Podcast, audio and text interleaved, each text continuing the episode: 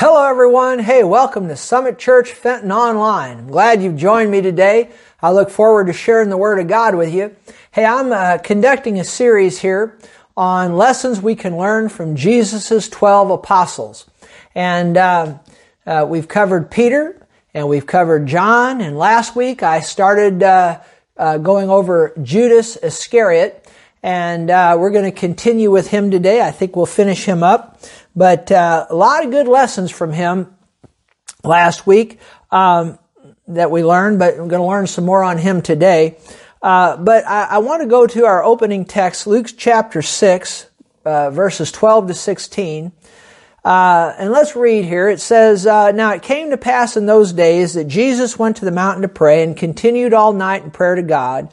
And when it was day, he called his disciples to himself, and from them he chose twelve, whom he also named apostles. And then it gives their names. And remember, your assignment by the time I finish this series is to be able to name all twelve of Jesus' apostles and, and, and, you know, know a little something about each one of them. And, uh, and I believe you'll be able to do, to do that if you've been following along with me. But uh, uh, Simon, verse fourteen, Simon, who Jesus also named Peter, Andrew his brother, James and John, Philip and Bartholomew, Matthew and Thomas, James the son of Alphaeus, Simon called the Zealot, Judas the son of James, and Judas Iscariot, who also became a betrayer. And of course, two Judases, but we're centering in on the infamous one, Judas Iscariot. And uh, like I said, we picked up uh, with him last time, and so I want to want to. Or we started him last time. I want to pick up with him again today. Lessons we can learn from Judas Iscariot. And uh, uh, I, I talked last time. Let me just give you a little review here about uh, why did Jesus choose Judas if he knew he was going to betray him. Now, I covered that last time, uh, so if you missed that, go back to our archives and you can, can catch up on that. But I, uh, one of the lessons we learned last time is the thing you take in exchange for Jesus will ultimately become of no value to you. And remember, that happened with those thirty pieces of silver that Judas took in exchange for Jesus. It ultimately became of no value to you, and I covered that last time. We also, last time, we learned the, uh, the lesson of predestination versus free will, and we found that the answer to that dilemma, that age-old dilemma, was uh, the answer to that was found in God's foreknowledge. We saw that G- uh, Judas operated with complete and total free will. Uh, we we noted how God could write in the Old Testament about things that Judas would do before he ever did them, but it didn't violate Judas's free will, and everything he did was of his own free will. We we noted that last time, and much we said about that. Uh, uh, we also noted last time the love of money can cost you your eternal soul, as it did Judas. Uh, and uh, also brought out last time that Uh, In Jesus choosing Judas Iscariot to be one of the twelve apostles, we learn that God gives opportunity to everyone, even to those he knows beforehand will reject and betray him. We also noted last time that, uh, and it was in our opening reading here today, that Judas Iscariot became a traitor. And I said some, I, th- I think some real good things to you about that last time. So again, if you missed that, Uh, it'd be good to go back and catch up on on, on that on our archives. But uh, it, it is it's clear to me that he started out as an unsavory person, but uh, but uh, it appears to me that Judas was not initially who he became ultimately. Uh, that word became became a traitor has to do with something that develops over time. And said much about that last time, so if you missed it, like I said, you can go back and check up. But let's pick up now with the new material on Judas. And here's a lesson. Again, we're looking at lessons we can learn from Jesus' twelve apostles. And here's a lesson. Don't be two-faced. Don't be two-faced. And Judas was. He he was two-faced, and and we know that because he betrayed Jesus. And and actually, if you look at it, he betrayed Jesus uh, for thirty pieces of silver, but actually when he came up, remember he brought those, those, those uh, authorities out to arrest Jesus at the Garden of Gethsemane, and he betrayed Jesus with a kiss. Now, in, in the Old Testament times there, you know, that's how uh, uh, people would greet one another, and Christians and whatnot would greet one another with a holy kiss. Now, it wasn't a sexual kiss, nothing sexual about it. It was a, a kiss of greeting, as you would, you know, come up to somebody that's your friend and perhaps kiss them on the cheek or maybe on the forehead or whatever. But um, uh, uh, but Judas, when, when he brought the authorities out to the Garden of Gethsemane to uh, have Jesus arrested, uh, remember he, uh, you could read it in the Bible, where he, he, the, the signal to, uh, the authorities that he was, go- he said, the one I kissed, that's the one. And he walked up and, and, and kissed Jesus, and Jesus, you know, said, you know, to him, are you, you know, friend, are you betraying the Son of Man with a kiss? And, uh, and so, so, but the thing of it is, is that Judas was two-faced. He was one way to Jesus's face and another way behind his back. And so, you know, he, he, he betrayed him with a kiss, but it was, you know, it was known as a holy kiss, but this kiss wasn't holy at all. It was, it was an unholy kiss that, that Judas gave, because it was a kiss of betrayal. And, uh, and it's a sad thing. And, uh, you know, in pastoring for over three decades, really, twenty-seven years at the Summit Church, Uh, you know, at our location on New Sugar Creek, and continue now online, but dealing with so many people over, over so many years, because I was in the ministry before that, and dealing with so many people. I tell you what, one of the most troublesome things that I've found, yes, among Christians. I mean, you, you expect this among sinners, you know, worldly sinners, but you don't expect this among Christians. But I tell you what, one of the most troublesome things that I've seen among Christians, and, and so many good Christians, now let me make it clear, so many good people I've dealt with over the years, so many good, wonderful people, but I tell you what, there's a fair number of them that, that I've had to deal with, and any pastor has had to deal with, that are, uh, that are two-faced. They're two-faced. And it's very troublesome to me. Uh, I've had, I've had several people, quite, quite a good number of people over the years. They had a kiss for my cheek and a knife for my back. I want to say that again. They had a kiss for my cheek, but a knife for my back.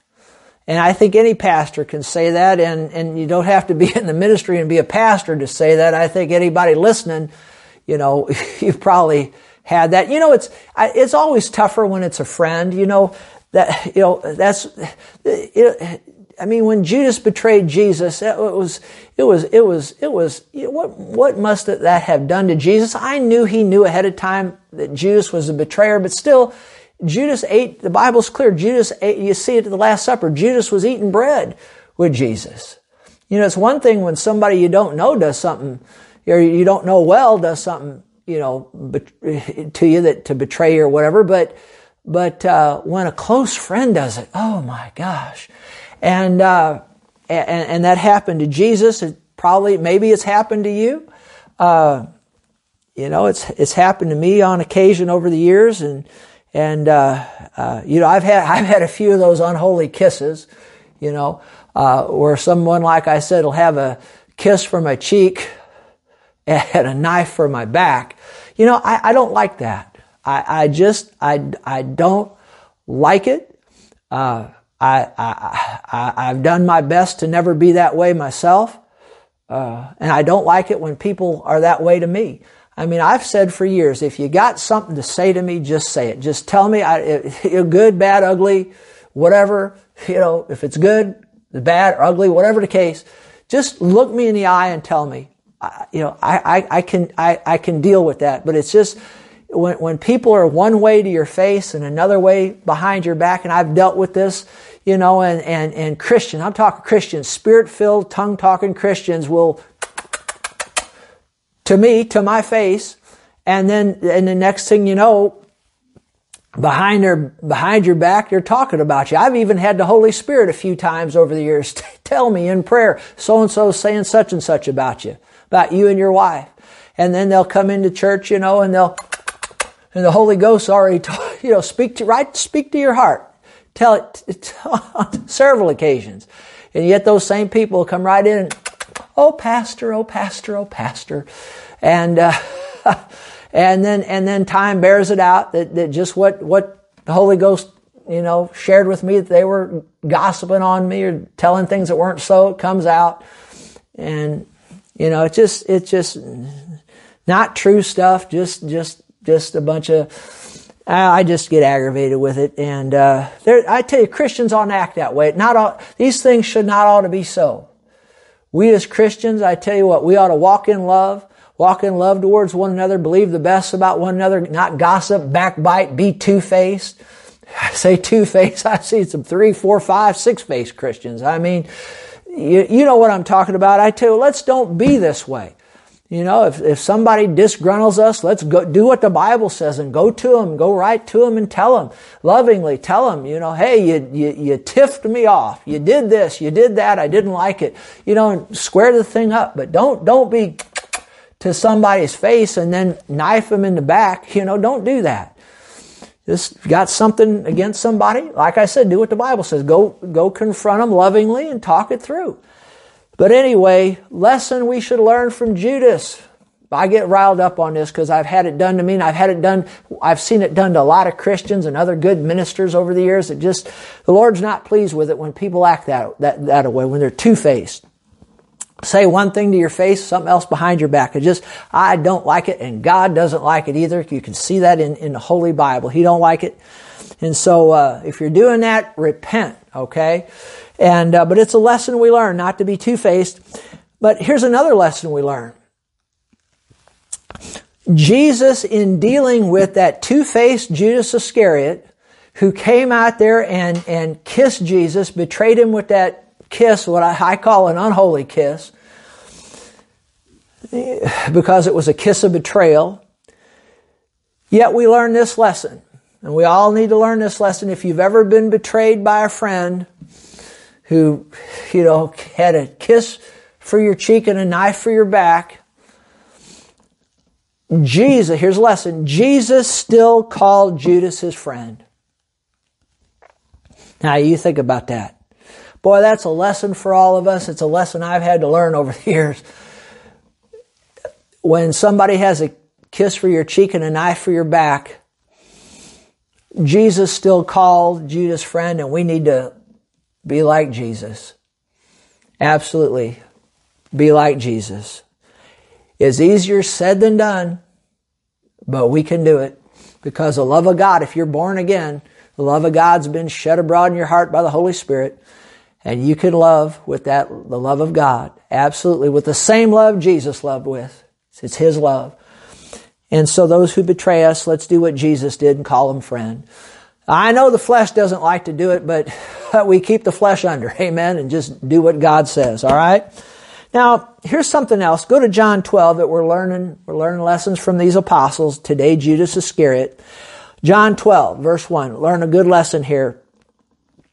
G, uh, Judas teaches us not to call worship waste. He teaches us not to call worship waste. John twelve, verse uh, one. Then six days before the Passover, Jesus came to Bethany, where Lazarus, who had been dead, uh, uh, where Lazarus was, who had been dead, whom he had raised from the dead. Remember, Jesus raised Lazarus from the dead. Uh, there they made him a supper, and Martha served, but Lazarus uh, was one of those who sat at the table with him. Well, I would have had some questions for Lazarus, wouldn't you? Anyway, then Mary took a pound of very costly oil of spikenard, anointed the feet of Jesus, and wiped his feet with her hair. And the house was filled with fragrance, the fragrance of the oil. This was her worship unto Jesus. This was worship. It was costly. It, she gave the Lord something that cost her much. I, I, one, I think I studied this out one time. It was about a year's salary, what this was worth. You think about that. And she gave it to the Lord Jesus and anointed him and poured that upon him. And, and one of his disciples, verse uh, four, Judas Iscariot, Simon's son, who would betray him, said, "Why was this fragrant oil not sold for three hundred denarii and given to the poor?"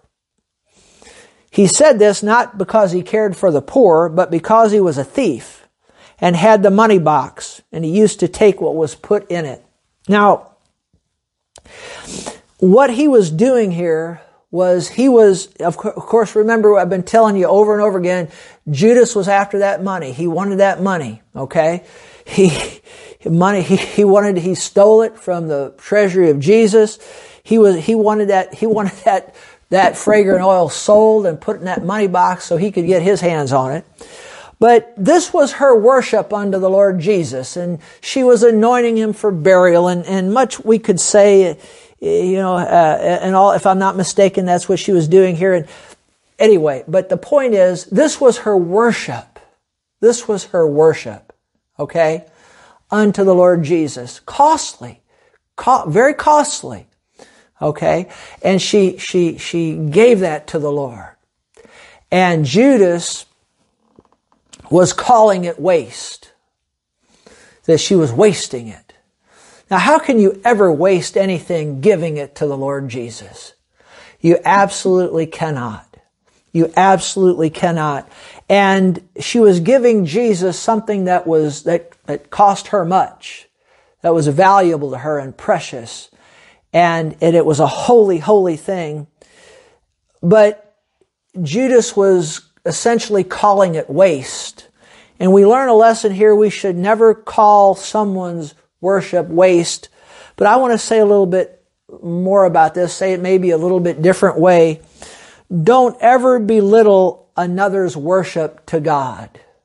Don't ever be judgmental. See, Judas was being judgmental here. Don't ever be judgmental of another's worship to God.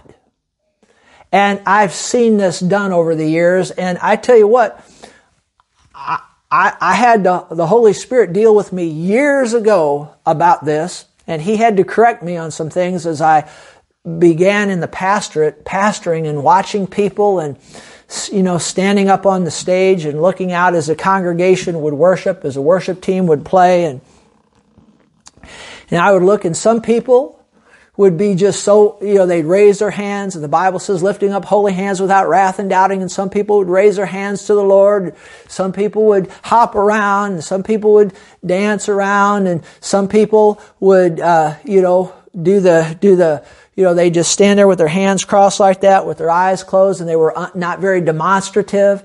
And early on, I looked and I thought, well, you know, you know, I, I, I begin to look out at that, you know, and, and I should have been standing there worshiping the Lord myself, but I was, you know, I'd look out and, you know, just kind of look and observe, and I'd see that some were very exuberant, some would sing, some would just stand there.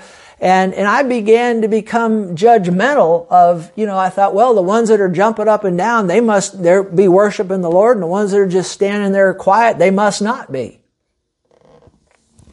And, uh, and, and then in the process of time, you'd begin to think, think maybe a little bit less of the ones that were not very exuberant in their worship.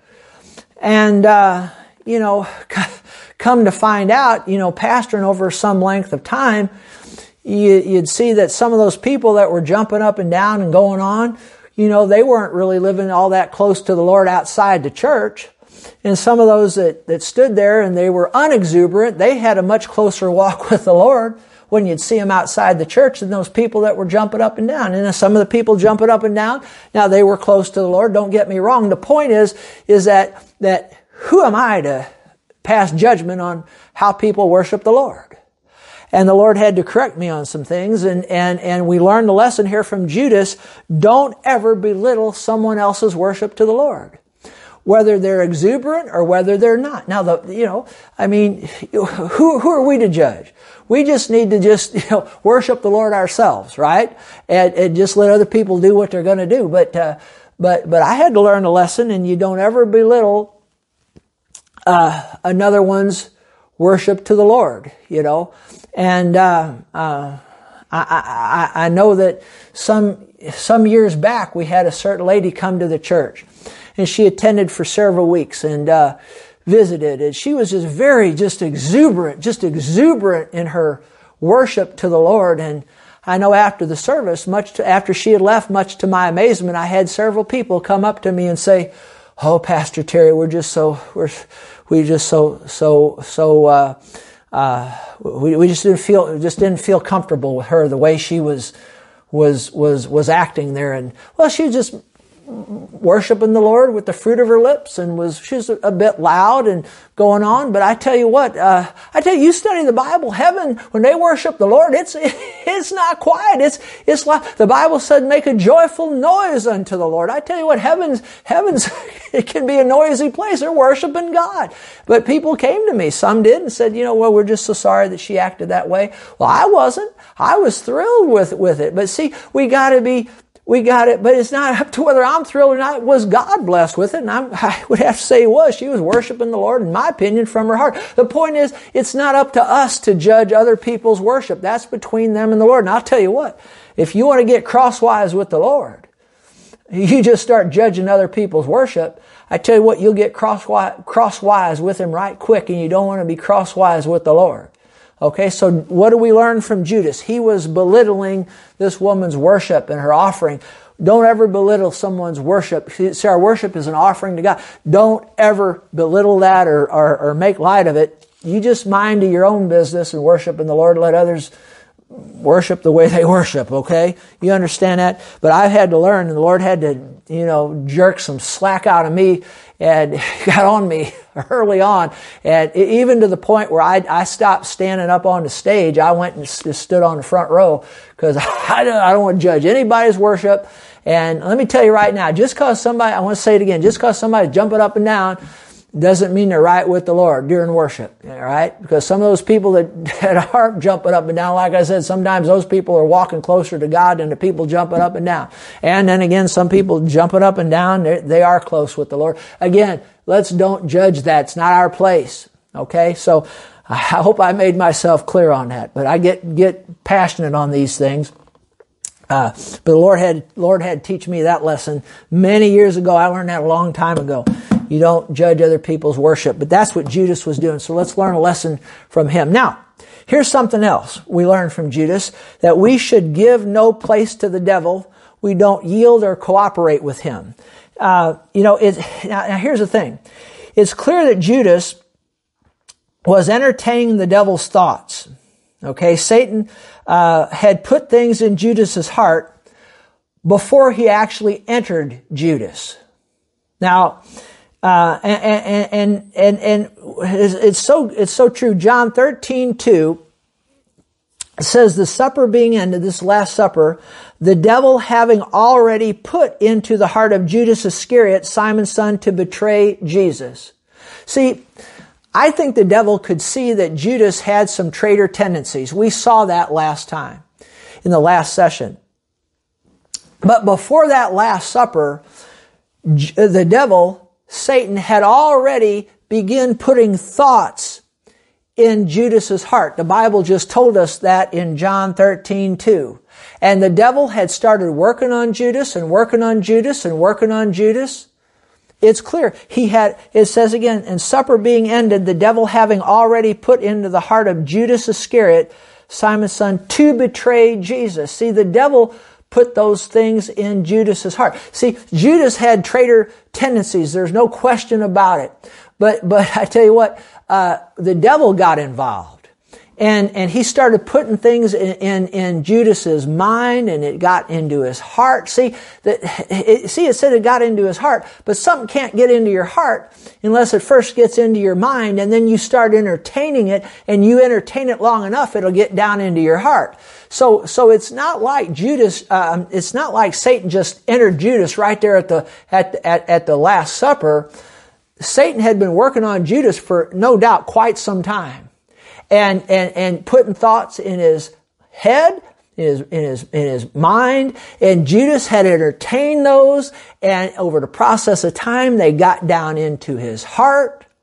And then the Bible says in Luke twenty-two three, right there at the Last Supper, then Satan entered Judas. Now you think about that. He, Judas there, for that moment of time, that that that that time, it's the Bible said Satan entered him. See, he didn't start out by entering him. He started out by getting hold of his mind.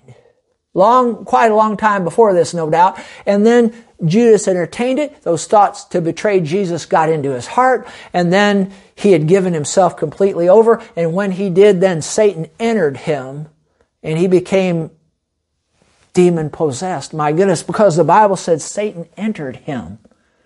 You think about that. My gosh.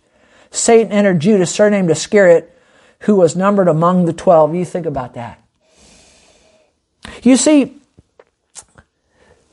Peter, remember in the session we, we covered on Peter, when when Jesus looked at him, remember Peter re- began to rebuke Jesus when Jesus said he was going into Jerusalem and he's going to be betrayed and, and put to death and all of that. And and and, and Peter said, "Not so, Lord." And, and remember, uh, uh, Jesus said to Peter, he said, "Get behind me, Satan." But he wasn't talking to Peter. He was talking to the devil who was influencing Peter.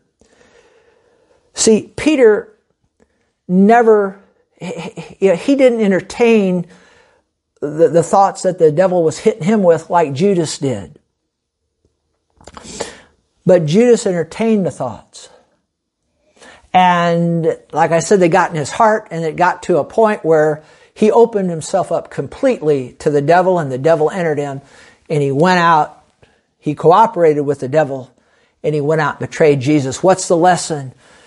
Don't give any place to the devil. Don't yield or cooperate with him in any way. And let me tell you something about the devil. He starts out with the mind. A little thought here, a little thought there. The Bible calls them fiery darts. A little thought here, a little thought there. You entertain them long enough. You entertain thoughts long enough. I tell you what, they can get down into your heart. And ultimately, you can, you can act them out. I tell you what, and it's not good. So don't yield to the devil.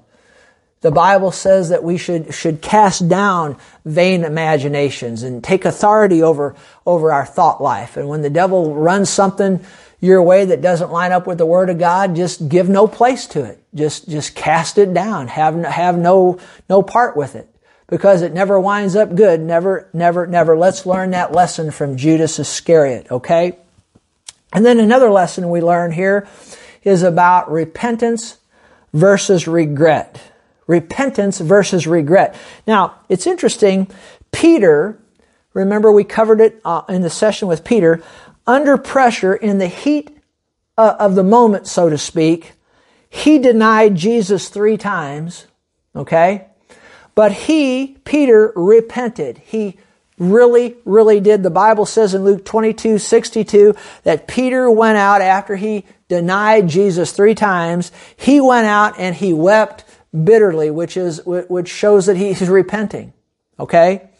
But he he denied Jesus three times, but it was it, it was something that was terrible, terrible what he did, absolutely. But but but as I see it, it was it was like under pressure in the heat of the moment that he did it. But but the point here is he went out and he he really repented. Judas, on the other hand, committed a cold and calculated act against Jesus. It was cold and calculated, and he betrayed him. He wanted to get that money, and there's other reasons I'm quite sure why he did it. You know, Jesus perhaps was going in a direction with his ministry that that that that uh, Judas didn't want it to go, and, and and I don't know all the reasons for sure, but I do know that in Matthew twenty-seven, verse three, I do know that unlike Peter, Judas didn't repent after he betrayed Jesus. Look at this. I'm going to read this out of the Amplified Classic here in Matthew twenty-seven, verse three. When Judas, his betrayer, saw that Jesus was condemned, because he had betrayed him and uh, sold him out for thirty pieces of silver, but when he saw, when Judas saw that Jesus was condemned, Judas was afflicted in mind and troubled for his former folly and with remorse. Now, the King James uses the word repent, but the Greek word is not repent like what Peter did, but it's remorse. And I like the way the Amplif- Amplified Classic uh, gives gives this uh, definition, this meaning about remorse here. Here's what Judas did with little more than a selfish dread of the consequences. He didn't repent. He regretted what he had done, but he didn't repent. And he brought, he, look, with little more than a selfish dread of the consequences, Judas brought back the thirty pieces of silver to the chief priests and the elders, saying, "I have sinned in betraying innocent blood." And they replied, "What is that to us? See to it yourself." And, uh, and of course, uh, Judas, you know, he threw the money in there, and it was prophesied in the book of Zechariah that he would do that, and so forth and so on. Uh, Now, it's interesting.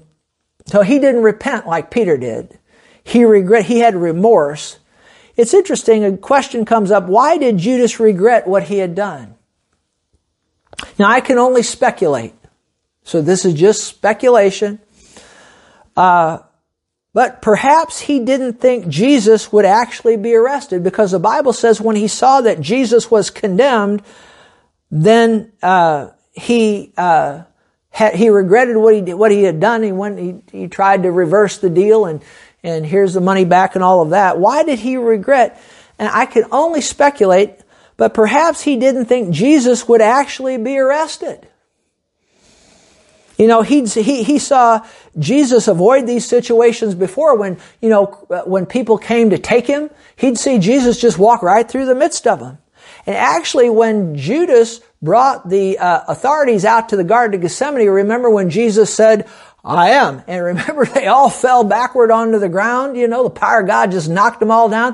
It's possible that Judas thought that Jesus was going to walk out of this one also, but this time was different. He didn't. And they took him. And they took Jesus and arrested him. And when Judas saw that, it's clear to me there was there was some some surprise in Judas there, and you know, and and he he's trying to call the thing off, return the money and whatnot, uh, and they and so forth.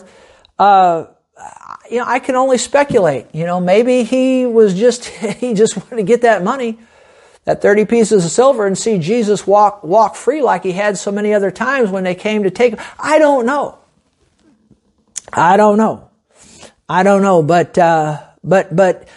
What I do know is that he did not repent for what he had done. He regretted it. Okay? I do know that.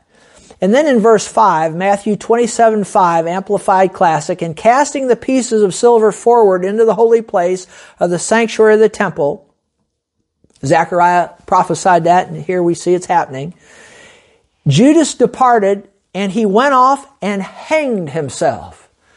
So he went off and committed suicide. Now, instead of repenting like Peter did, Judas committed suicide. Now, that's sad, isn't it?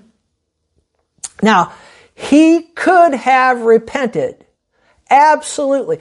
Just like Peter repented, Judas could have repented. Absolutely. He had the free will. We talked about this last time. He had the free will to repent. He could have repented. Absolutely he could have, but he didn't. Well, somebody says, well, yeah, but it was written in the Old Testament that, that he, he, you know, that, that, that he was going to be the betrayer and all of that. And so it was just written that, you know, and it was sealed, and that he, he had no uh, control over what he did. He, you know, he, he, he, he couldn't have repented, blah, blah, blah, blah, blah. We talked about this last time. So if you missed that, go back when I gave the lesson of predestination, go back and listen to the, the session right before this. And you'll see that, yes, it was prophesied that he would betray Jesus and all of that, but it was from God's foreknowledge. God knew what he was going to do before he did it, but God gave him the free will to operate however he wanted to, just like he's given you and me free will, and Judas could have went out and repented, just like Peter did, but he did not. Instead, he went out of his own free will with remorse in his heart, not regret, and he committed suicide. Now, it's interesting, and we learn a lesson, and oh, listen carefully. From this, we learn that Satan is a user and a murderer. Remember Satan, remember we just talked about how he entertained Satan's thoughts over a period of time. Those thoughts got down in his heart, and he got to a point where he allowed Satan to enter him. And Satan entered him, and he betrayed Jesus. And it's interesting that, that after Satan used, the devil's a user. I have no use for the devil. I, I, I have no use for the devil. None. He's a criminal. He's a murderer. He's a killer. And what he did is he used Judas. Now, Judas was a betrayer. He was an unsavory individual and all of that. But Jesus died for Judas just like he died for Peter and you and me. It's unfortunate Judas didn't take advantage of it. But nonetheless, what we learn about Satan is that he used Judas. He used him to betray Jesus. And when, when the devil was done with Judas, he discarded him and drove him to commit suicide. And that's what happened. Now, Judas went and committed suicide. He went and did it, but the devil, you can see the devil had entered him. The devil was playing a role in that, I'm convinced. Absolutely. And, uh, and yes, Judas, again, was an unsavory individual, and, and, we, and the devil is the most unsavory. Uh, remember this, there's no honor among thieves. The devil's a thief. The Bible said Judas was a thief, you know. And then when you get them, when you get them in cahoots, you, you got really a bad deal. And, but there's no honor among thieves. But the point is, learn a lesson about the devil. He used Judas for his own means. Judas cooperated, absolutely. I'm not saying Judas, you know, was innocent in any way. He cooperated with the devil, two unsavory individuals. Uh, but then the devil used him, discarded him, and drove him to suicide, and Judas went right along with it and went to hell. The Bible's clear. Isn't that sad? Learn a lesson. Learn a lesson about the devil. He'll use you, he'll abuse you, and then he'll discard you. Don't cooperate him, give him no place, keep him under your feet. If you're born again, you know Jesus. The Bible says that the devil's, Jesus put him under our feet when, when Jesus was raised from the dead, and you just keep him there. Glory to God, all right? And give him no place. Now, go to Acts, the first chapter. As I begin to close this down, look at Acts, the first chapter, verse twenty. Peter speaks about Judas. Right before the day of Pentecost, in verse twenty, says, "For it's written in the book of Psalms, let his..." Now, this is after Judas, Judas had committed suicide and all of that. And uh, uh, "for it's written in the book of Psalms," this is Acts one twenty, "let his dwelling p- place be desolate, and let no one live in it, and let another take his office." And verse twenty-five, "to take part in this ministry and apostleship from which Judas by transgression fell, that he might go to his own place." I believe that's making reference to hell. "And they cast their lots," these, these eleven apostles cast their lots, the lots fell on Math, uh, Matthias, "and he was numbered with the eleven apostles." So this Matthias took Judas's place in line with Uh, scripture in the book of Psalms. But here's a lesson. Oh, listen to this. Listen carefully. Lesson to learn here from Judas. If you don't finish your course for the Lord Jesus, someone else will. Oh, that's powerful. That is powerful. If you don't finish your course for the Lord Jesus, someone else will. And see, Judas did not finish his course for the Lord Jesus. He, he didn't have to betray him, but he did of his own free will. And I've made that very clear in the lesson on predestination here. And he did not finish his course. Absolutely not. And, uh, but Matthias did. See, if you won't finish your course for the Lord Jesus, someone else will. Learn this lesson from Judas. Don't let somebody else finish your, your race for the Lord. You finish it. You finish what God has called you to do. But if you won't, someone else will. Okay? Don't ever forget that. If, if we won't finish what God has for us, God will have to get somebody else to do it. So just learn a lesson here and finish it, and you'll be glad you did. Now let me close with this. the last lesson here that I have on Judas, and here it is. Can you call Jesus your Lord? Can you call Jesus your Lord? Now watch this. Matthew twenty-six, verse twenty, at the Last Supper, says, when evening had come, he sat down with the twelve. Matthew twenty-six, twenty. And as they were eating, he said, assuredly I say to you, one of you will betray me. And they were exceedingly sorrowful, and each of them began to say to him, now listen to this, each of his disciples in turn began to say to Jesus, Lord, is it I? Now eleven of them called Jesus Lord. The Bible says whoever calls on the name of the Lord shall be saved. Talking about Jesus. Okay? And, uh, and, and if we'll uh, confess with our mouth Jesus as Lord and believe in our hearts God's raised him from the dead, we'll be saved. Saved from hell. Glory to God. And all eleven at the Last Supper, eleven of the apostles, all eleven of them, they called Jesus Lord. Okay? But watch this. They, each of them said, Lord, is it I? Am I the one that's going to betray you? But they, they, eleven of them called Jesus Lord. He was their Lord. And he answered and said, he who dipped his hand with me in the dish will betray me. The Son of Man indeed goes just as it is written of him, but woe to the man of whom the Son of Man is betrayed. It would have been good for that man if he had not been born. Now watch this. Then Judas, who was betraying him, answered and said, now notice what he said. What did he call him? Look in your Bible. Look in your Bible. Matthew twenty-six, verse twenty-five. What did Judas call Jesus? What did he call him?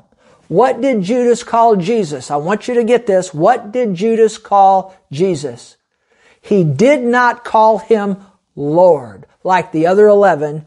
He called him Rabbi or teacher. Is it I? And Jesus said to him, you have said it. He couldn't call Jesus Lord. You study it out in the Greek, the Greek language. He couldn't, like the other eleven, he couldn't call Jesus Lord. He called him, he called him the English, some of the translations translate it master, but it's really rabbi, rabbi or teacher. See, he saw Jesus as a teacher. Many people see Jesus as a teacher, but that won't get you saved. Many see people, many people see Jesus as a good teacher. That won't get you saved. Many people see Jesus as a good man. That won't get you saved. Many see Jesus as a, as a prophet. That won't get you saved. Many see Jesus as a, as a miracle worker and all of that. That won't get you saved. There's only one thing that'll get you saved is if you will see Jesus and receive Receive him as your Lord, like these other eleven did. And Judas couldn't do it. He was never a saved man. He never was. Jesus said that he wasn't clean when he was washing the disciples' feet and all that. He said, one of you is not clean, the one that betrayed him. So Judas was never a saved individual. He could have been. He could have been. Absolutely. But of his own free will, he never got saved. Isn't that sad lesson? Can you call Jesus, and mean it, your Lord? Have you made him the Lord of your life like these other eleven, including Peter, James, and John, and and and and, and so and Thomas and these others? But Judas never did. And I think perhaps the most sobering lesson of all from Judas Iscariot, and I stated it earlier, but I'm going to say it again, is this right here. It's possible to walk with Jesus like Judas did, know who Jesus is like Judas did, serve Jesus like Judas did, receive communion at the Last Supper like Judas did. He operated under the power of God. He cast out demons. We see that in the Bible, and did all those things. Was a treasurer. Did all that. Oh, he was a thief, but he did all that. Do all that. This is the most sobering thing, I think, and scary thing. Do all those things and wind up going to hell. And why is it? because he was he never made Jesus the Lord of his life. So as I close this, I want to ask you, can you call Jesus your Lord and mean it from your heart? Okay? And not just call him Lord, but then does your life show forth fruit of that in what you do and how you live? So I want to ask you again, can you call Jesus the Lord of your life? If you can, great. But if you can't, now would be a good time to repent of your sins and, and cry out to the Lord Jesus and be like these other eleven and call him Lord and believe in your heart that God's raised him from the dead and confess him as your Lord. In a, in a moment's time, faster than I can snap my finger, you'll get born again. You'll miss hell. Judas went to hell. You don't have to go to hell. You can miss it by making... Ju- See, Judas never made Jesus Lord. He went to hell. You can change it. You can change your destiny. Uh, you don't have to go to hell. Accept Jesus. Receive him. Make him your Lord. You'll miss hell. You'll make heaven. And he'll make your life worth living in the meantime. Well, I tell you what, I hope you learned some things from Judas. And next week, we're going to go on in this series, and we're going to pick up with uh, one of the other apostles and just move on. And I've got some good things coming. I'm telling you, to, I think they've already been good, but I think they just keep getting gooder and gooder. So God bless you. Hope you're enjoying this. I hope the Spirit of God's showing you some things, and we'll see you next time. Bye-bye.